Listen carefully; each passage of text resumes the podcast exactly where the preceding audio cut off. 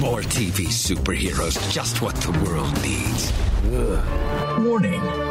DC on RMD The Doom Patrol Edition contains adult language and discussions, as well as the occasional sexually explicit joke, and from time to time, some crude and off-color remarks. If you're easily offended, don't continue to listen. And then go fuck yourself. All right, hello, welcome everyone to DC and RMD, the Doom Patrol edition. I am Michael Flores, your host for today's excursion into the bizarre and weird. There are leftover sex ghosts in the studio, just like in the Doom Manor. uh, Dave is actually uh, performing fellatio on one right now. He can't say anything because his mouth is filled. Uh-uh. With Felice. And Paul is just watching like a sicko. It's so full. so much ectoplasm. Oh, wow. All right, so we're going to be talking about episode five of season two titled Finger Patrol, the synopsis. Dorothy finds a new friend. Niles plans to give Cliff human like upgrades. Larry brings Rita to meet his family after she has a lousy audition. Listen, Larry's bringing Rita to meet his family. They ought to just fuck. I'm shipping them This so is- hard. I am not going. Dude, I, I do not. Face I, it. That, They- that Larry was can't not do it. appropriate for him to do. Like, like She'll even, die, even, Mike. even before the end of the day. Uh, that, like, really, he shouldn't have even been part of that situation. No. But the, it, it just carries on from, you know, the fact that Larry just can't win. Yeah.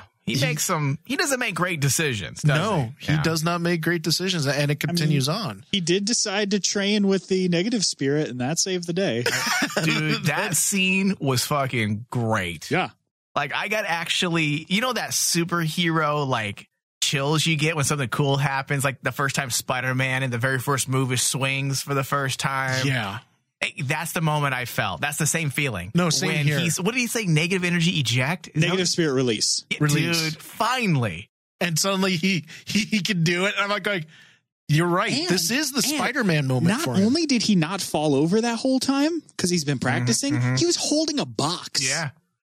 Didn't, didn't let it drop. Uh-uh. Yeah. I liked it. He even held on to it when the spirit supermaned him to safety, which I didn't know it could do. Yeah, see, I like that too. That was so fucking powerful, that entire moment. Yeah, so this episode was directed by Glen Winter, written by Chris Dingess and Shoshana Sachi. Uh, Dorothy made a wish at the end of the episode, and it didn't go over very well. No, it did not. Honestly, I don't blame her. I mean, I think it went over well for her. It Oh, was yeah. probably exactly what she wished for. I, I get it. I don't blame her. I mean, if the candle maker was my friend, I would have made several wishes the moment I met Rita. I was like, please, wish, please. wish. wish. I wonder if candle maker can grant those types of wishes. You, Dude, he w- based on the wish that he just granted, I don't think his powers are limited. but what would he do though? Like he can't. Like okay, so you wish that someone you get protected, okay, right? Or Yes. someone dies, but how do you wish that you want someone to fall in love with you? That- how does that's he it, do right that? there. How does he do it though? Does he like? I don't know. Goes goes into their brain and torments Probably, yeah, them until probably- they love you. Yeah, know. probably, you know, like manipulates them into believing what they see. Well, Dave, that's gonna be a thing in my comic book. I'm writing. I'm writing some fan fiction. He's writing some fan fiction. now. yeah, it's it, but it's a it's a Candlemaker spinoff fan fiction. Just to make your sh- your your Larry Rita ship happen. is Ha- it? has a writer ever put himself in his own fan fiction? Because I'm going to put myself in. It's going to be very meta. just just write it under a different pen name. Uh, because Brian Michael Bendis as a human has been in several like, Yes, he a has. character in Oh, several really? things Yes, that I've read, but they're usually not written by him. So I wouldn't be overly pretentious to do that. Not No, just insert character Michael Flores as Okay. writer Michael Jimenez. Jimenez, I like that. I like that name. Michael Jimenez, Yeah. and all of a sudden Rita naked. Candlemaker, make it happen. Then we boned so hard. we both saw. And then she blew out a candle. If you know what I mean. wink, wink. That's awful. There was All right. wax dripping all over her. Oh, she was dripping. Uh, okay. Wow. All right. So this episode did feel a bit like a bridge episode. It did. Yeah. Uh, moving those, and we need episodes like that. So that's not a negative, but it definitely did feel like a bridge episode. Moving those necessary elements into place before the last half, which is just four episodes. We're here. We are officially over that halfway hump. Yeah. And this episode felt a little back end heavy. I found myself wondering where all of this would end up, specifically the whole steel and stone Dude, aspect. that was funny. I wish I I'd watch that. a show. I'd watch a show like that. They've got to make a web series of that just for fun. Give us like five to eight minute webisodes. Yeah, just Give thir- us- 30 minutes of content when it's all Yeah. said and done, and I'm fine with it. I would totally watch that. Yeah, I can only imagine it will lead to something though a bit more relevant. A show like Doom Patrol doesn't really have a lot of time to waste, so even though that was a fun moment of levity, it has to lead to something. Specifically because we saw, or I should say, especially because you know Cliff walks away with a finger, Yes. so that's got to play a part, right? Oh no, yeah, yeah. I mean, that's the thing about Doom Patrol that I really like. Every single action that happens matters. Like, there's a reason something happens. I mean, there's a reason why we continue the story of Niles passing the buck to everybody to take care of Dorothy, which I thought was hilarious because I'm going, well, they're just doubling down on the fact that Niles is a terrible father. and then with Cliff and Cliff and Vic, I was actually going, okay, they're doubling down again on trying to get Cliff over the fact that he does he's robot man. He does not have any feelings. He's a brain in a jar. I, I did like um, that they gave him a bit of a win. You know, Cliff has had just one round of bad luck after another. The fact that he can't feel anything, that's honestly, that's the worst. I'd rather be Larry. Honestly. If I had to choose which horrible thing that these Doom Patrol people have, I'd I would choose even Larry over Cliff. Cliff has no feeling, no sensation. I mean, he's just a brain and a and a robotic body. That He's essentially not alive. Yeah, So- I would. I, I think I would have to agree with you on that because, like, I was originally thinking that I don't know, Larry, all messed up as he is. Yeah, but he's got don't know, energy power and he can Well, yeah, create dude, worlds like- like, other dimensions. Like, I mean, it- underneath those bandages, he's fucked up. I mean, whatever. I would live in a dimension Well, okay, world. okay. So, but time out though. So, like him being fucked up under those bandages. What what does that impact? His ability to like get a lady or gentleman to fall in love with him? Because like Cliff's not getting any of that either. so Exactly. That's true. At least Larry can whack it. You know? And he can he can experience an orgasm for what we saw in season one too. That's right. Because remember, me and you were cracking up that basically Cliff was just standing there. Oh, oh, Pretending, yeah. pretending. Yeah. So giving him that win in this episode, and that win I'm talking about, is just simply offering uh, uh, some superficial advice that actually worked. For uh, he felt useful. I like that they gave Cliff something that actually he understands, which is you know we know that he was a ladies' man. So to see him offer a little bit of advice to uh, to Vic, and it actually worked because I was waiting for it to blow up in Vic's face, like Well- something bad to happen. and Yeah, and same here. I was waiting for it. because like Vic was going to take the advice and then like use it the right way. Because at least in regards to women, Vic isn't a piece of shit. Right. So like he genuinely, you know, like took it and did the right thing with that information or whatever. Yeah, but it was funny because when it worked, he's all, "Did that work? Is that it?" Because, like, it- uh, let's face it, out of Cliff, out of all the characters, Cliff is the one that has not have a win. Yeah. I mean, even with even in season one, where we thought he would have some closure with his daughter, he didn't get it. No, There's no closure there. yeah. Now, despite all that, most of the narrative of this episode did rest on the shoulders of Larry and Jane. There was a little bit for Rita, but mostly Larry and Jane. They were at the center of of this episode. Larry's story in this episode here was more of the same. And not that's not a negative. That's just what you have to do when you're trying to lay down the groundwork for this man's journey into, you know, into and out of hell again and again. I mean, just more shit shoveled on top of his life. His mistakes coming back to bite him. The mistake that he made of honestly thinking that he can have a relationship with his son. That was another mistake. And I expected something like this to happen. The entire issue that went down. He's always just a little too late with his resolve. Look at last season with his boyfriend when he finally had enough courage to go talk to his ex lover. He was dead almost. He was uh, what he was knocking on death's, Death's door. door, yeah. Uh, the suicide of his son at the very beginning of this season. He decided to see, or I should say, the negative energy decided to push him to see this vision of his son, and it was too late for him to do anything. The damage is already done. He witnessed his son commit suicide. Then in this episode, he chooses to do something huge, which was awesome. He says openly he's gay. And correct me if I'm wrong, he's never actually said that, has he? No, this is the first time, and I, I honestly, for me, this was probably the most powerful moment for Larry I agree. in in up to this point, and even since season one. Is Without a doubt. honestly, I was isn't it- waiting in season one for him to come out and say it and just say what we all can see that he is. And this moment, honestly, is more powerful than any superhero. Like in juxtaposition, in like parallel, you talked earlier about how him releasing that energy was as negative man having control over the negative spirit was a spider-man moment.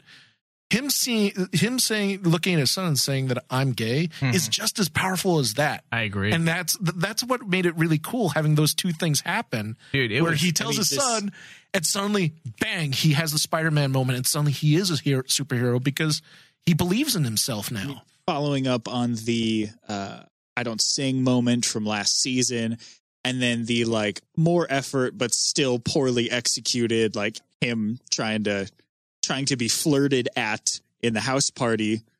Uh, last episode, like him him finally having this moment of like, all right, well, I guess this is who I am. So, hey, it's the you? first step that he can take to Yeah. kind of get he can what Larry, what Larry's what Larry's character is trying to find, you know, talking about like psychological elements here. Larry's character is trying to find is something that a lot of people who come out of like rehab kind of they they want to find forgiveness for their past deeds, right? But in the end, they have to actually first come into terms with themselves. Well, they say that with don't they say that with pretty much anyone that's going through anything in their life, Yes. any type of you know tragedy, a divorce, a death of a loved one, any type of trauma. They always say that you have to you have to learn to understand your feelings and your emotions, and you have to accept them and understand them before you make any real decisions. Real decisions, yeah. Yeah. So I would definitely agree, Dave, that the moment with Larry openly, I, I mean, essentially coming out of the closet for the first time officially, I think we can finally say that he has come out of the closet. He admitted that. And that's a huge step for him because, as we know, this is a guy that struggles with numerous things self loathing, uh, low self esteem, self worth. Um, he self he hates himself because of what as we were if we remember what happened in season one and how his family rejected his his sexuality as a child so all these things are just building on top of him and the fact that he returns to what he ran away from his family and openly admits something about his sexuality something that is him i feel like it was very fitting was it the right time and place possibly not especially after what happened and where his relationship is with his son which Yeah. is nowhere he doesn't really have a He relationship doesn't with have a son relationship. but I think he wanted his son to understand why he possibly. You're not going to ever explain yourself in a way to your son that you abandon. You're never going to fix it. You're, You're just not. If you, there's nothing you can say to that kid or that man, and you have to remember, whenever a doesn't matter if you're 80 years old, when you're looking at your father, you're still a, a kid, and there's nothing you can it you can explain to that kid that you abandoned that's going to make it all better. And and the weird part for me was like I understand where they were going with his son. Like his son, his son basically betrayed him and called the Bureau of Normalcy on him. Yeah. And- but- because his son has felt betrayed because for his you know what seventy five years. I don't know how old. And he it was weird because it was kind of like I didn't know at that moment. sh- uh, Are we supposed to be angry or are we supposed to hate his son now? Well- but I can't because Well, like he didn't either.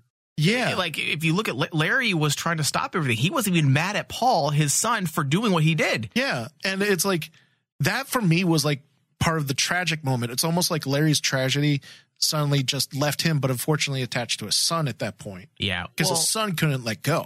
right. And that's that's the entire point. I'm glad you said that. He can't let go can't let because go. because yes, this was a big moment for Larry. He made a lot of progress. That was a big deal, but it was too late. That's that's the story of Larry's life. His other son, Paul, is angry with him and showing up. Think about this. Put yourself in Paul's shoes. Showing up right after his brother had died.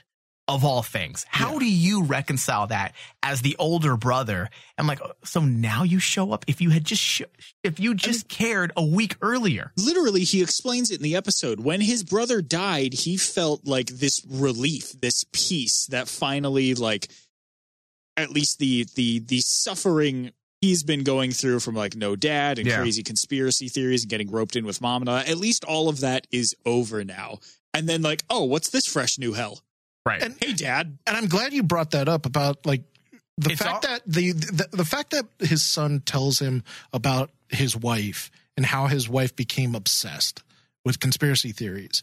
And it's almost kind of like at that point I started seeing the inkling that okay, this is where we see Larry Larry's family is scarred because of this because of like yeah, of Larry's decisions. It isn't about him disappearing. They they were scarred by the fact that he was gone and they never really recouped from it because he's not there. Well, dude, both of you guys are on point because that's the saddest thing about the And that- whole. that's the saddest thing about the entire Paul situation is Yeah. that in. i- okay, so the saddest thing is is that in one- in when you look at everything that's happened, Paul's essentially like his dad. If you listen to what he said, he chose to run. He admitted he left his mother and Gary alone with a guy that filled their heads up with conspiracy ideas. He didn't want none of that. He wanted to get away from all of that. And he left his younger brother and his mother to deal with that. That's why he's kind of level headed and he's okay. But essentially, he did exactly what his, What his father, father did. did. His father didn't want to face the music. Paul didn't want to face the music. And they both chose to abandon the ones they love rather than deal with it. So this takes us right back to the bit last week in last week's episode. The whole thing about parents damaging their kids, is a vicious cycle. They Mhm. it just repeats itself. That was the tragedy of the entire moment. Oh, and when his- you realize that he's angry. Like a part of me was like, I hope this kid isn't angry. You know, I hope hopefully he forgives him. But then I was thinking, you know, this is Doom Patrol. It's not. He's It's going not to be easy. angry Yeah. and it makes sense. It makes sense that he's not completely okay and level headed. His father abandoned him. Now he has to live with the guilt that his brother committed suicide. And what makes it worse, if his father didn't show up, he can almost say Gary was just obsessed with something untrue.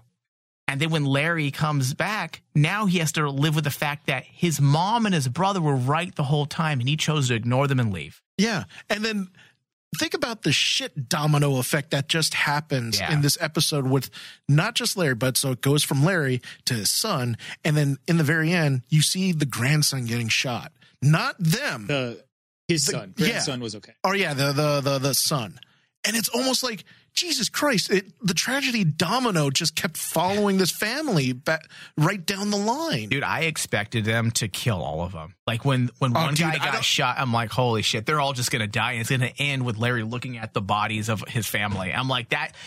If it was any other show, I'd say it would never do that. But this is Doom Patrol, and they love to just torment their their Characters. protagonists, their characters. but they still want to carry on that that idea just like what you said where it's like the parent the the sins of the father go down to the sins of the son Exactly. and like if if you look at it you you could almost expect something just truly tragic to happen tragic happen as soon as that Spider-Man moment happened, because for like like legitimately, how good must that have felt for Larry to finally say that when like he He was on a roll. He came out of the closet. well just he well, could- yeah he had control. specifically about coming out of the closet though he you know has been gay you know his whole life because that's how that works Does it? um, and you know up to the point where he had his whole experiment and plane crash and like all of that nonsense he was probably what like early mid 30s i don't know Yeah. ages um so he's already dealing with that for you know at least half of his life when he's like aware of it and feelings and things and uh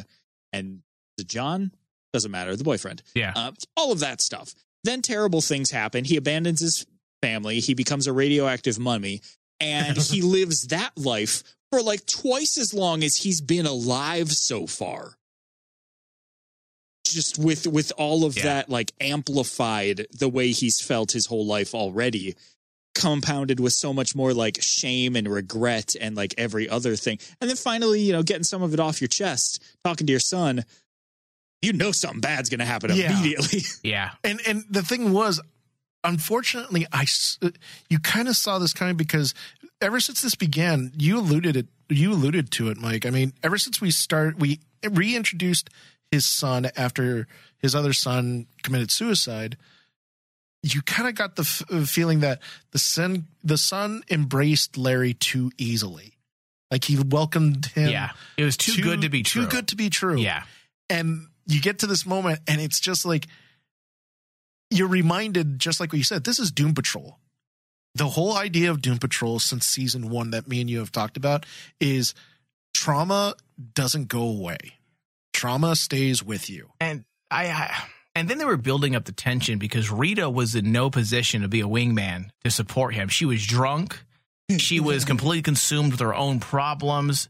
I knew everything was just going to just fall apart because it was going great for Larry a bit. You know, even though he said that had that moment on the porch saying that he um doesn't feel like what did he say? He doesn't feel like he should have been here. That this is probably a bad decision, and he ended up being right yeah. So honestly, I don't fault his son. I feel bad for Larry, but in terms of writing and logically, when you look at the decisions from a writing perspective, it absolutely makes sense. You can't expect a a man who's in his 60s. Oh, you got to remember, this isn't a, a person in his 30s. You're set in your ways. The damage is done when you're 60. You're not going to fix anything at age 65. It, it's very seldom. If you read the charts and the and the and the the books on psychology, it's the sad thing about it's old the sad people. truth That yeah that guy is broken. Period. and it's like And it- any chance that he had, as you had mentioned, Paul, was completely dissolved when Larry showed up. And it and it it, it it's compounded because I think that that's the the whole lesson of this episode is the fact that no one ever lets go of anything because we're human. I mean, not even in Larry's story, but even in Vic's story with Silas. Silas absolutely cannot let go of his hatred for Niles. Well, dude, At this he is- point he when is- he's- he is so fucking like self righteous, just Yeah. like just like Vic, dude. just like Vic. And like at this point, he's not going to change because he's been like this for a long time. And it, the whole episode, like you have those, that moment where you see these characters that are so outlandish, but they're so human because I'm sorry, that's a, that's a pretty much a truth of fact about life. It, the, if a person is stuck in their ways and they live for so long in those ways and they don't change them, they're not going to all of a sudden suddenly one day wake up, snap, and suddenly change as a person. Yeah, It doesn't happen. That happens in TV, right. It does. CW shows mostly. CW shows. So but stupid. dude, that it, it's a testament to the writing in Doom Patrol because, like, in everybody's critique of Doom Patrol that I've seen, everyone says the way that the characters are are written, even though how outlandish they are, the situations they put them in, yes, it's all outlandish and it's quirky, but they're so human. They're so like, Well, it's like it's deep. It's multi-layered. it's deep and They're with- multi-layered. They're dealing with real problems. and it's not like you can look at like what I was saying. The problem I was having was, I my my television brain was like going, "Oh, Larry's son's now the villain." No, no, he's not. He doesn't seem that way. You don't get the vibes that he's a he's a bad guy. You feel sorry for him in actuality because that's like a human. That's what a human would do. Well, th- this is something Well, that yeah, you got.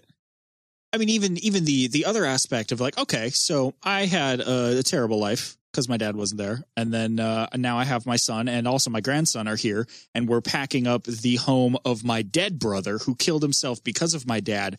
Then my dad shows up, like, like legitimately, like to protect your son and grandson yeah.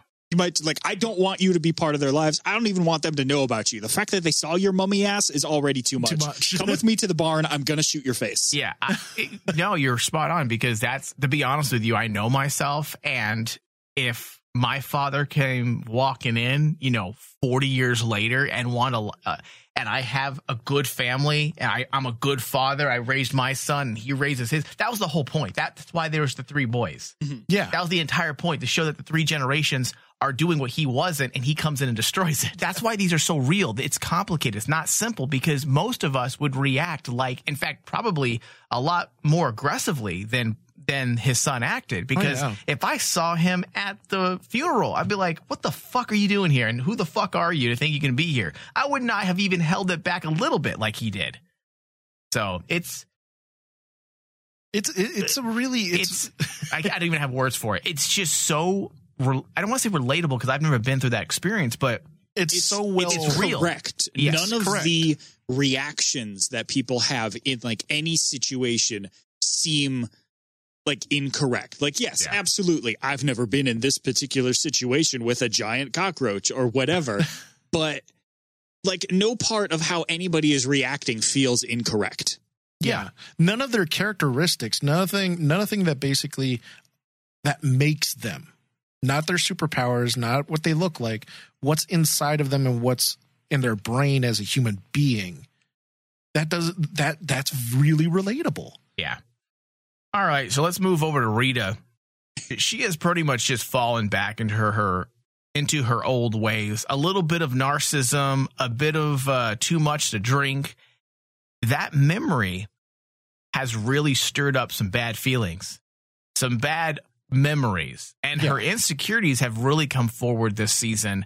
She really suffers. Very clear that she suffers with her self worth. That was something that was clear last season, and they're really doubling down on that.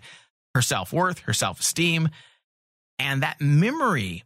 What that does, it contextualizes Rita's problems in a way that we didn't even see fully last season. And when you take into account that she's attempting to audition for a role, she's trying to prove to herself and her mother that she did have talents. That's what that memory has done. She's trying to take ownership of her life. As we know, again, read the books on on uh, child abuse, psychological abuse. The whole issue is ownership of your life, making sure you have control of your decisions. And one of the biggest fears for someone like Rita and the rest of the Doom Patrol is not having control or being in control. And sometimes you have to prove to yourself that the actions you take are your own. And that's why, even though I pretty much got the gist of her issue last episode, the way they clarify in this show is just they know how to beat a dead horse the right way. The right way. Hey guys, we know you know what their problem is, but now we're going to give you a little bit more. And that little bit more does what it needs to do to keep the show flowing, keep all the themes connected. Because, yet again, what are we dealing with? This is a problem directly connected to bad parenting. So you have an issue again with Rita trying to find her worth because of that memory. Imagine thinking that your thing, because the only thing she ever finds solace in is what? Her, her talents as an actor. That she's good, that that's what she takes pride in. And to have this memory surface where maybe her talent wasn't acting, maybe that wasn't her at all. It was her mother sleeping around, Sleeping getting her job. getting her job. So now she's dealing with that. The fact that, wait a second, so I wasn't even good at that? I didn't get these jobs because I was good? I should focus on my other talents? So you can imagine what she's going through. And even though Rita was she was a bit of a bitch last episode to Dorothy, I mean, she got her due in this episode. I mean, she got wa- sprayed on by the plant section at Lowe's, whatever that was. she looked kind of foolish. So the, sh- the, the the thing that's funny about these writers is the writers never let our actors get away with shit. Yes. Like, like you did this this episode, and we're gonna make sure we tell the audience, or we're gonna make sure we show the audience that we don't think this behavior is okay. So we're gonna make sure you suffer just a bit. Because that moment when she, when the when the director writer slash assistant manager walked away and just left her standing on that platform, and then the plant started being watered and she was just she was just sitting there. I was like, that's fucking awesome, dude. It's just a nice way to just add more to their shit life. Now I'm now I'm being sprayed. Great. so other than that, there wasn't a whole lot for Rita. I did like to see that she I mean- did control her powers when she needed to. Yeah, that was to a save huge the boy. That's a huge thing for her. that's a huge thing. she did get to be the hero of this episode. Well, and you, and that was something that hopefully will be pulled over for next episode because going right back to what she was trying to prove in this episode. What was she trying to prove? That she has talents. Well, maybe her talent isn't acting. Maybe her talent is being a superhero. Being a superhero. And that might give her the little boost of self esteem she needs to get over the next hump. Well, especially since, you know, like since the beginning of season two, Rita has wanted to become more of a superhero. She's my superhero. I'm sure she is. but Hold on, let me make a wish. but like when it comes to when it comes to her story, that this is her big stumbling block. It's her, her insecurities because of her mother now. And I do like the fact that every single I don't know if I mean Mike's probably noticed it, but like in every single character story arc that we had in this episode, all the parents are are dumbasses. Like Silas is, is is just like what Mike said. He's a self righteous prick. He has a chance to actually help someone, but because he hates someone, he's not going to do it. And That's even- just a dick maneuver. Even the excuse that he gives, like, uh, And he- and you know, I don't want to be an accessory to Manson. Just make fucking Cliff sign a waiver. Yeah. Like, fuck off. Well, the fact okay, that he's so- the fact that he's that self righteous too in front of his son. Well, dude, that's the reason why his son is self righteous. And th- that's why his son is self-righteous. When you look at it, nothing in this show is just by accident. The only, Yeah. Okay, yes, we want to give Cliff a chance at a new life, right? That was the excuse to bring him in. But the real point was to make sure we see the con, not the contrast, the comparisons between what Vic did last episode and how his father is now acting. That Yes. same self righteous mentality of, oh, Niles committed manslaughter. I can have no part with that. Even though this poor dude has been essentially dead for like 60 years. 60 years. And it's like he's acting that way in front of his son. And obviously that that's affecting his son. Yeah. And then, you know, you have Rita dealing with her mom, which I don't fault, fault her mom for doing Oh, that. I don't either. but like, that is a terrible thing to do for your child.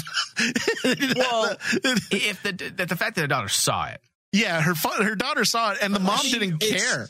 I, I feel like there's there's so many layers to that because even without the daughter seeing it, she's doing that to get her daughter, whether she has talents or not, because it doesn't matter. She's boning the producer for the part.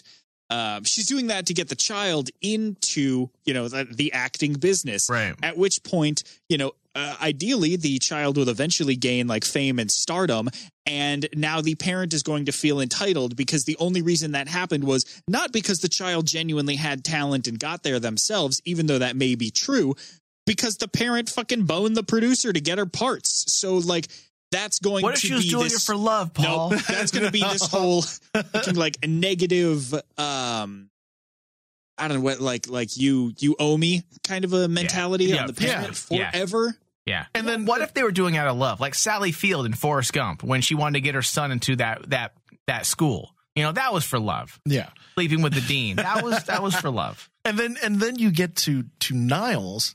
Niles is, isn't the greatest parent either. I'm sorry. Here, here, you two kids play.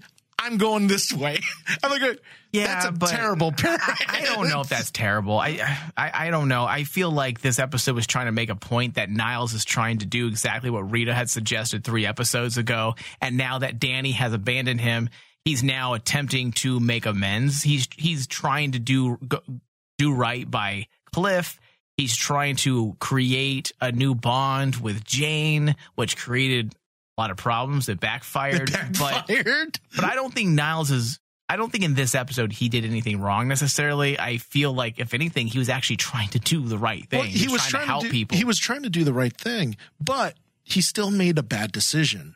That's the by thing. allowing someone as unstable as Jane and someone as unstable as his daughter, daughter. to be left alone. Yeah. yeah, and then th- th- that's the thing. His intentions were good. I mean, if you you can even flip on the other parent uh, on the other parents in this episode, said their intentions are well placed, Yeah. but He's like a Zoom parent, you know, like we see now nowadays during COVID. Like the kids are setting the house on fire, but he doesn't see it, but everyone else on see Zoom it. sees it behind him. All right, so let's talk about Jane since we're going there. Jane wants things to be the same with Niles, even though she knows it can never be. But you get the gist. That's the entire point that she wants that relationship. She needs it for her own well being. She realizes that she needs that relationship with Niles. But as we know, what's Jane's entire issue with men? With, well, I shouldn't say men, but father figures. They, bo- they bone her. Well, but, betrayal at its There you highest go. betrayal. That's a better that- word. That is That's betray- a better word, Paul. betrayal at its highest, you know, highest. What's the word I'm looking for? Highest order. Bone. So stupid.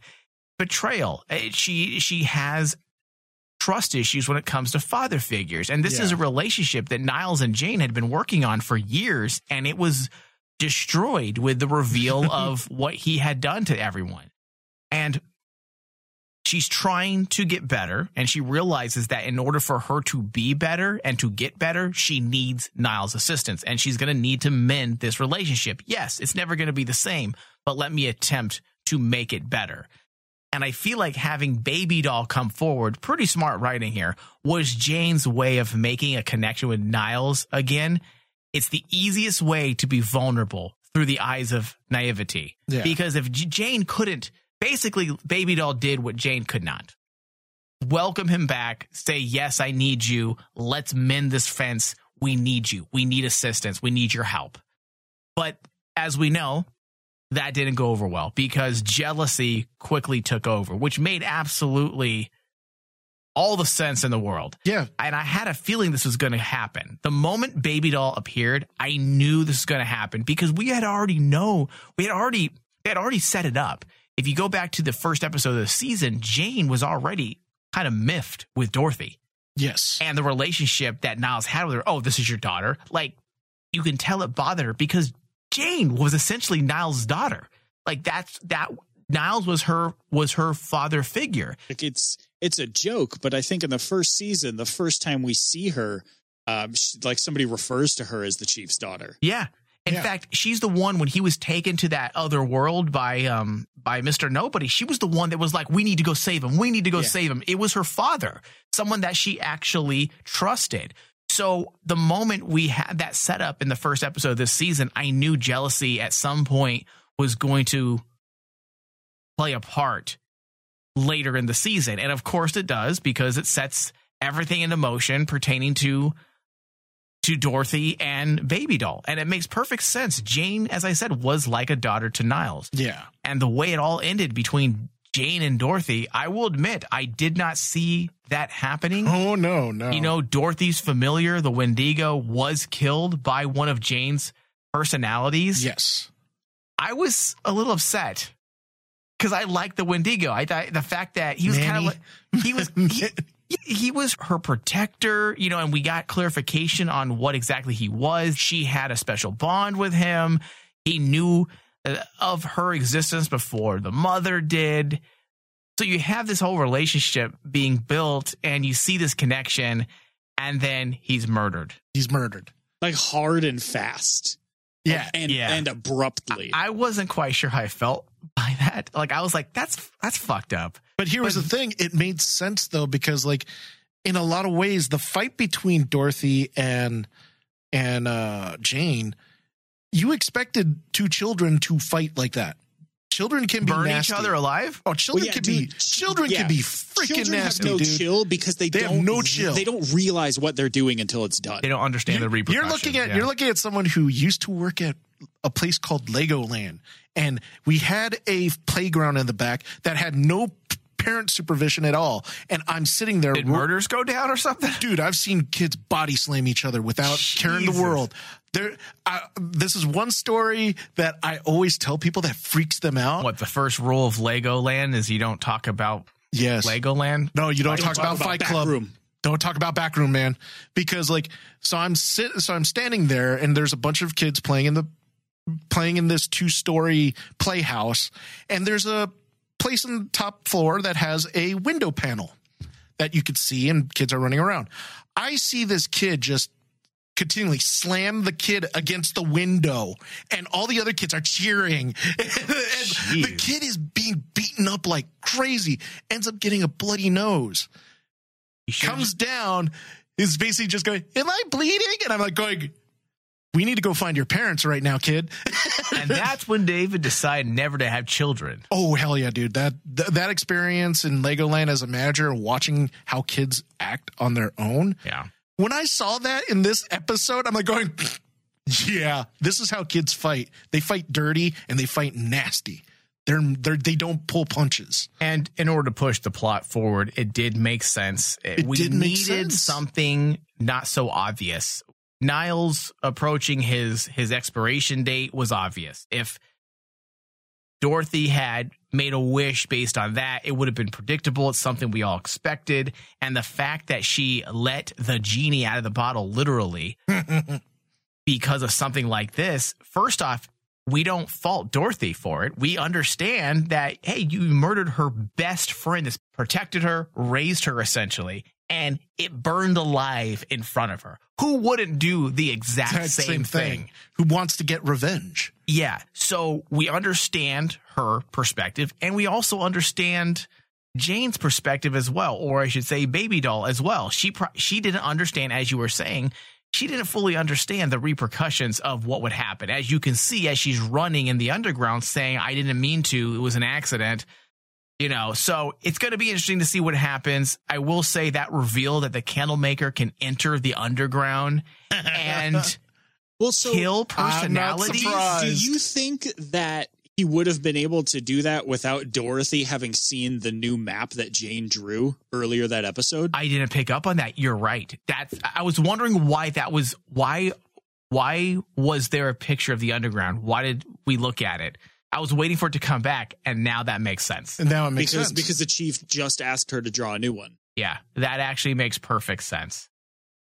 and that's um, that's the thing, dude. The the writing is so intelligent in Doom Patrol because every single thing matters. Yeah. It's not wasted action. It's not wasted space. I will say I'm surprised that the candlemaker can kill personalities. I'm not. I mean, they I mean- are essentially beings, especially because they're they were turned into meta humans essentially because of Niles' exper- experiment. So they are very much real and essentially tangible within her mind, I guess. Yeah. But I did not expect the the candlemaker to be able to enter this realm and start killing people. Well, you got- as you saw by their shocked expressions, they didn't know anyone can do something Yeah. like that. Well, you got to also figure what was the exact wish that Dorothy made. Because remember, she whispered it to him. I mean, it's obviously wasn't Kill them all. go kill Jane because because he was done after he killed Baby Doll, right? Well, Yeah. maybe because did he did he also kill the f- Oh, the, no, the he killed- personality? That was Yeah. though out of self defense. Like it wasn't like he was seeking the seeking flame her out. personality is what killed Manny. That's Yeah. right. So okay, then you're but, right. But but my question is: Is the flame personality actually dead? Because she was like whammed into the wall on the floor, not on fire I anymore. I kinda hope they Looked are. pretty dead. no, no, I- no. She was dead. I kind of hope they She are. was I hope Baby Doll's dead, and I hope the Baby flame. doll's for sure dead. I hope Baby the flame Doll's for sure dead. dead. And the reason why is because that will raise the stakes. If we know, it it shows Candlemaker's true power. I mean, it really damages Jane as a character too. Because like, what good Well- is somebody that only has sixty-two personalities? She could just make up a new one, a new ba- Baby Doll 2.0. But no, you bring, you're joking, but that's a good point though, because when you think about it, the entire point of the underground and her personality is to protect themselves, protect themselves, protect Kay. And if something can now enter the underground where the, and in a place that's their realm where they control, it's their world and something can come in and tell them differently Yeah. and say, um, no, this is, I can do what I want here. I can kill you. It's definitely going to leave a lasting effect on Jane, without a doubt. Well, so like also, what's to stop? Look I at mean- Hammerhead's reactions when she realized that Baby Doll was killed. She was shocked. What's to stop the her name, Candlemaker for? Yeah, Yeah. what's to stop Candlemaker from you know should he get into the underground again, surfacing as the primary? Oh shit! I didn't It's think possible, about that. but, uh, maybe but that's gotta- how he escapes. Well, no, here's the thing. The Candlemaker probably doesn't want to escape because he wants to stay with Dorothy. Because remember, he's there to protect Dorothy. Well, is he? I feel like at this point, th- there's got to be a reason. He's not a loving creature. There's got to be a reason why he's with her, and it, it's more. It has has got to do. It has got to do with a lot more than simply I want to protect her, because he doesn't seem to have her best wishes at. well, you also have to throw in the fact for. you, you have to best- at th- heart. Yeah, you have to Best throw in the fact that basically best- yeah. Dorothy too is kind of kind of the one that calls the shots on the Candlemaker. Hey, you have to make a wish. Make a wish. I will do whatever you say. Dorothy herself is also very immature and stunted as a Okay, as is a, she though? as a adult. Is Oh, she yeah, immature? dude. Because they were kind of making a point to say that she's not as young as everyone thinks she is. Ye- well, I mean, yes, she she is mentally an eleven year old. She's a girl, mentally but she has also been alive for a hundred and a quarter years. quarter years. So like she's got a lot of life experience. Yeah. But you also got to remember this: majority of that time, she's been locked underneath Danny because that's where Niles put her. Right, I understand that, but again, I guess it's not clear. I know the candlemaker wants her to feel like she's an adult. I think Yes. that's clear. That's I That's think what. I think we can all agree on that. Oh yeah, But then she also tells Jane that these what does she say? I'm going to paraphrase here. Something about that her games are too immature for her, basically alluding to the fact that she's older than that. yeah, because Dorothy wants to act as an adult. Because you got to remember, in a couple of the episodes You think, prior, it- do you think that's simply all it is? Yeah, I think it's that because they've seen you've we've seen scenarios where Dorothy is trying to act an adult. Look what happens with her and Rita. What is she trying to do? She's trying to learn from Rita how to cook, how to do the all lipstick, this, the lipstick, breakfast. everything else. And I don't want to play and- spin around until I can't stand up anymore. yeah, and Dorothy wants to learn that to become what an adult, to be treated like an adult. Yeah. And that's why in this one, she tries to, because Baby Doll is so young acting, Dorothy tries to actually act like she's superior to her because she she wants to be the adult. She wants to be like any kid who wants to be the oldest kid. And that's usually how it goes. The oldest kid wants to beat up on the younger kid.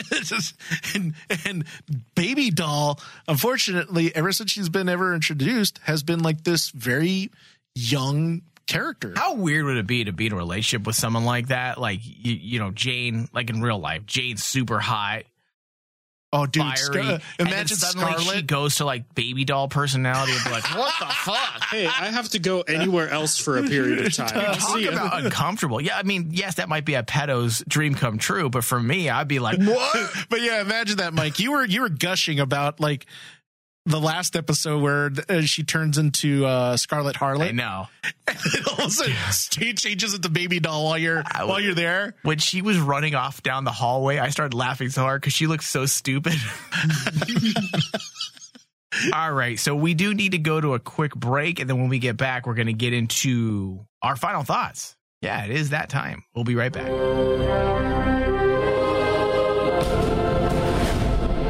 Keep Rayman Digital on the air by pledging to our Patreon page. In order for us to continue to put out professional live broadcast and podcast episodes, we need your support. You, the one listening right now, we need you. So go to patreon.com slash Rayman Digital to pledge one to ten dollars a month. Keep us on the air.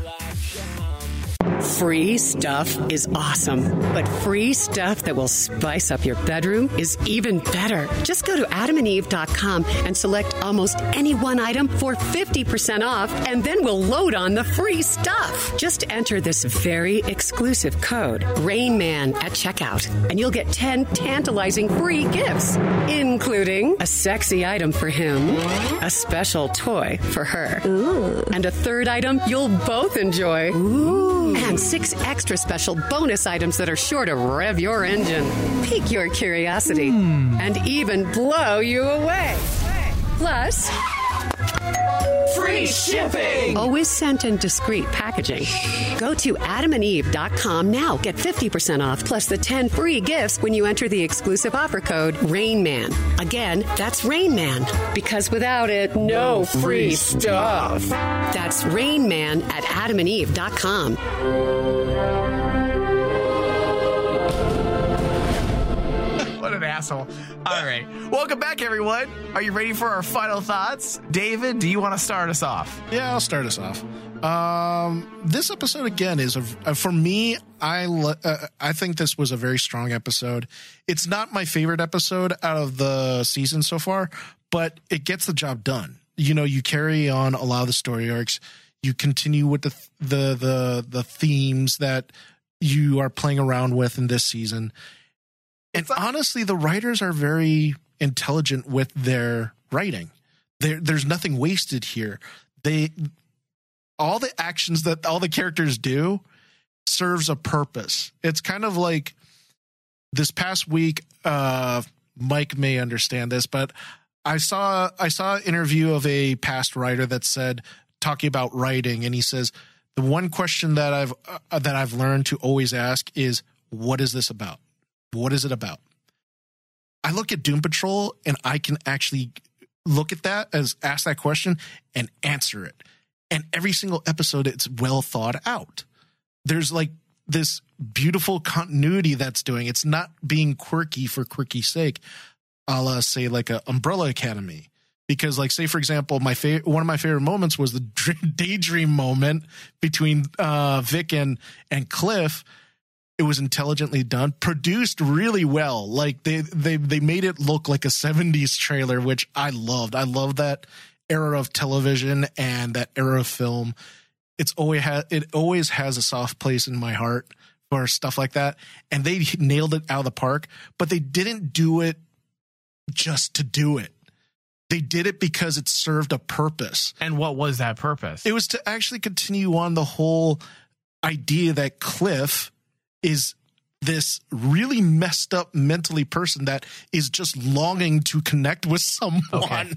And David, like, you know, sometimes I question you, but then you say things and I'm like, David knows what he's talking about. Cause that's exactly, that's how I, that's what I feel is 100% the entire point of that. that was the point of It's it. about he's longing for a human connection. A And human that's- connection. that's in a form of a friendship, something that he can feel that's tangible, anything. and it goes it goes with the character because what has he done with Jane? This is exactly what he tried to do with Jane in season one. He wanted to make a friend.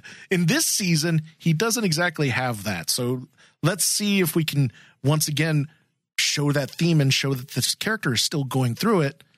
Have him team up with Vic this time because Jane's obviously busy right now.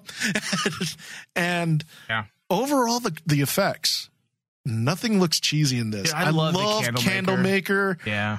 I was so happy how every single time he's shown up now, I'm like going, All both they, of them. they get they get the imagery of Doom Patrol. It's like I don't know if they like ripped Grant Morrison's imagination out of his brain and just said splat there you go, but I think I think Grant would be proud of this because Yeah. it's amazing what they're able to do. The Wendigo is one of my favorite characters that they've ever created that looks amazing. I um have to take back what I said.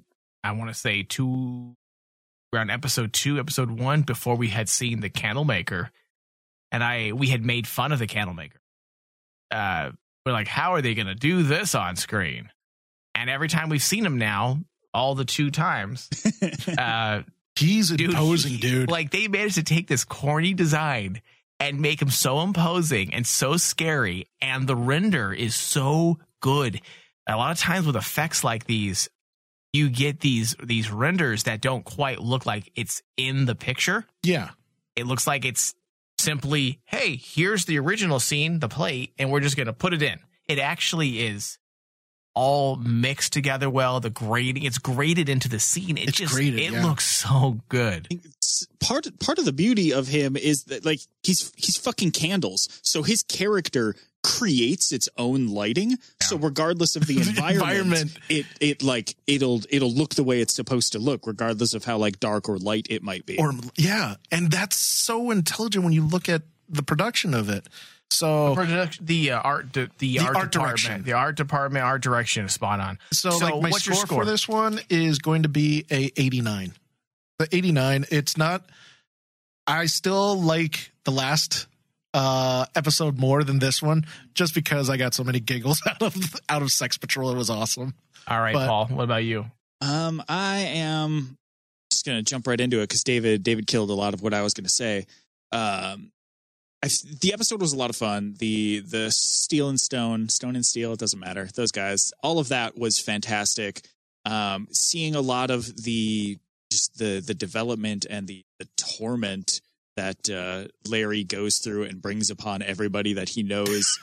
Um, and then Poor and then Larry. just Poor just Larry, the fucking man. closer with the Wendigo dying and then the Wish and two of Jane's personalities dying. Like there's so many ramifications. This is the the first three quarters of this episode was just kind of a you know it was a fun time. It was Doom Patrol. No part of it was bad, but it was a little bit like slow. It was very like heavy on the relationship between Baby Doll and Dorothy, and then you know we get to the end and like well you know fuck this is this is the episode mid season that makes everything really spicy and now I'm committed to the end of the show.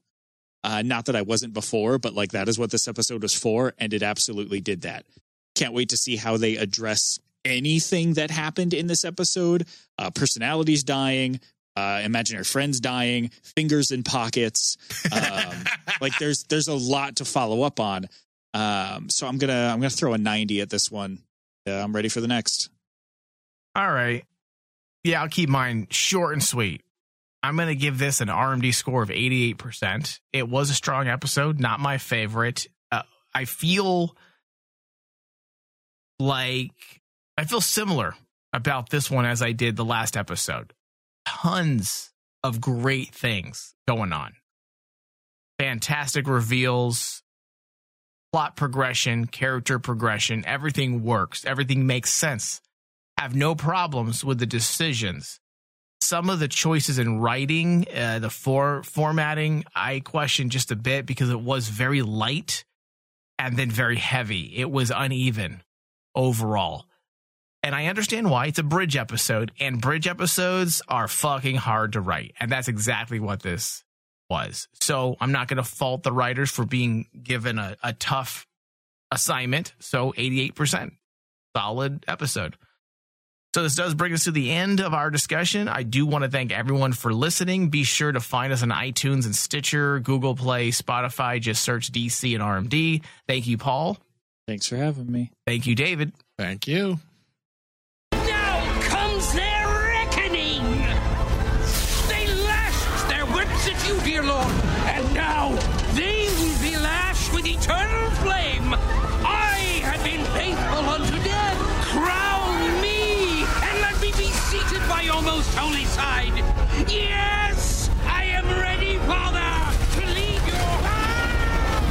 What the